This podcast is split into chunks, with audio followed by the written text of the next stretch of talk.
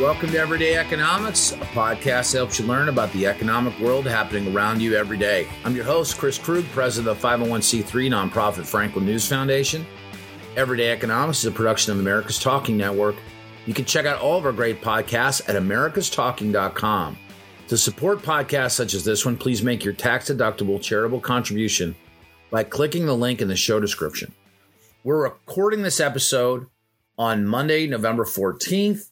Joining me is Dr. Orphe Divounguy, a PhD economist and my partner. I want to talk about the FTX crypto crash, which is a suggested topic from one of our readers. Pinged me over the weekend, said, Hey, could you try to make some sense of this for us? And I said, I will do my best. And so here's what we know FTX was a crypto exchange managed by a fairly high profile 30 something billionaire by the name of Sam Bankman Fried. 30 year old. That's crazy, isn't yeah. it? Yeah. he, had, he, had, he, had, he had accomplished quite a bit in, in a relatively short period of time. His exchange has completely fallen apart. Massive withdrawals, gates around what remains, you know, in the exchange. So there's no more money coming out of the exchange.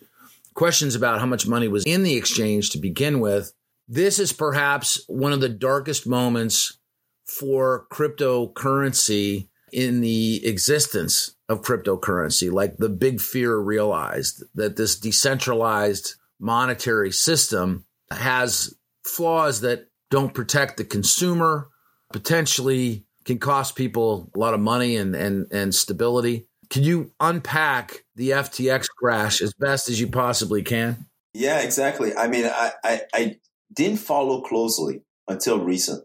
And so you have a situation where basically you have this 30 year old guy uh, by the name of Sam Bankman Fried, people call him SBF, who founded a crypto hedge fund and a crypto exchange. So he's got this hedge fund on one side. Mm-hmm. He's got the exchange, which is vastly popular, FTX on the other side. Oh, and, and, well marketed and well branded. I mean, Major League Baseball umpires have been wearing an FTX logo Absolutely. on their uniforms now for a couple of years and Tom Brady's been a spokesperson for FTX. I believe in FTX. I mean, like, who wouldn't want an exchange, right? Like, you have this centralized exchange. You can exchange dollars for tokens and tokens for dollars and and whatever else. Token. It seemed like a great idea. So yeah, I liked I liked the concept. But anyway, so you have this situation where FTX has a token called FTT, right? Remember, this is these two things, these two entities, the hedge fund and FTX, are created by the same guy. FTX as a token creates a token, an FTT token. The hedge fund created by that guy, the same guy, SBF, buys the FTT token at a very low price. FTX pumps the FTT, and then the hedge fund uses the FTT, which it created itself, right? Because right, it's the same guy, as collateral to borrow real assets, real world assets. You can imagine, right? If I created my own money, think about that, Chris, for a second. If you and I created our own money, right, which is worth absolutely nothing, and then we said, hey, we're going to use our own money to go ahead and borrow against the next the house we want to build or a big, uh, you know, development project yeah. as collateral for a development project, right? That's a little bit of what is allegedly, allegedly to have happened. And so that would be a crime. Well, some have likened it to a, a, a Ponzi scheme like situation, you know, where, where it's really just a pyramid of uh, trust, you know, funneling up toward the top from the bottom. Basically, you have a situation where everyone had predicted once the Fed was going to start raising interest rates, you start to get this quantitative tightening in place that funds for all these speculative things out there were going to start to dry up. And so when in fact the hedge funds started to suffer some losses, our friend SBF allegedly filled the gaps with money from depositors in FTX right? And so that's another thing that is allegedly to have gone on.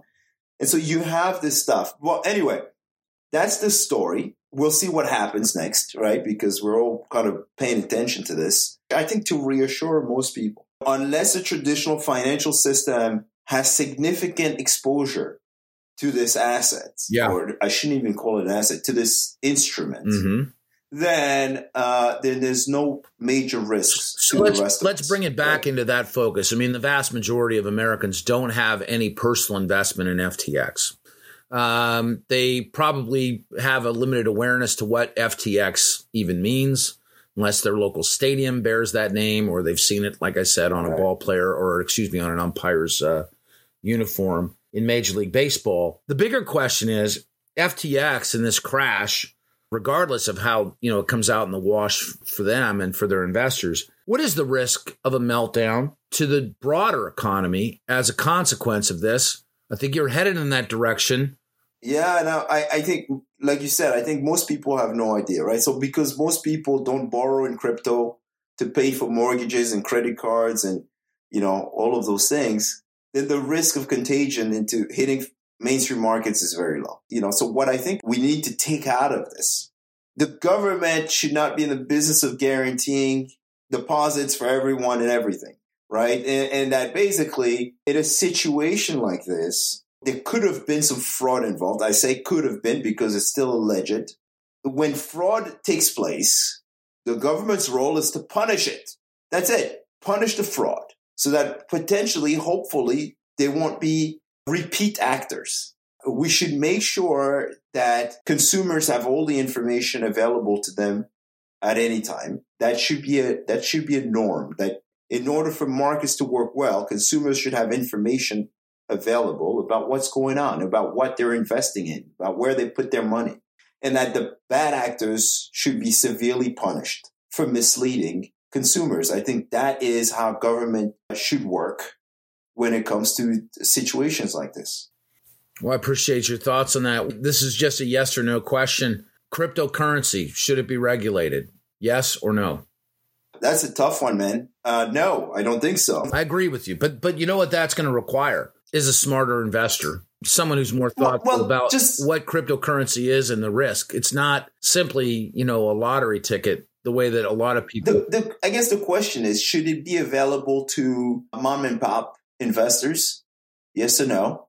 Because mom and pop investors don't have the time to learn all about the assets, right? I'd say Learn I'd say yes. I'd say yes, and the and the burden is on uh, is on the investor to do the homework. But I would say yes, yeah, I mean, should be available. exactly, exactly. But but then the the investor should have all of the information. I mean, when I look at But it, I, but, I look at but let's argue right, this. any Let- company I want to invest in. let's right? argue this for a second, right? And I'm not. I don't typically argue with you, but let's argue this. For, what investment have you made where you felt like you've had all of the information? I mean, there's I risk mean, involved I- in I- everything.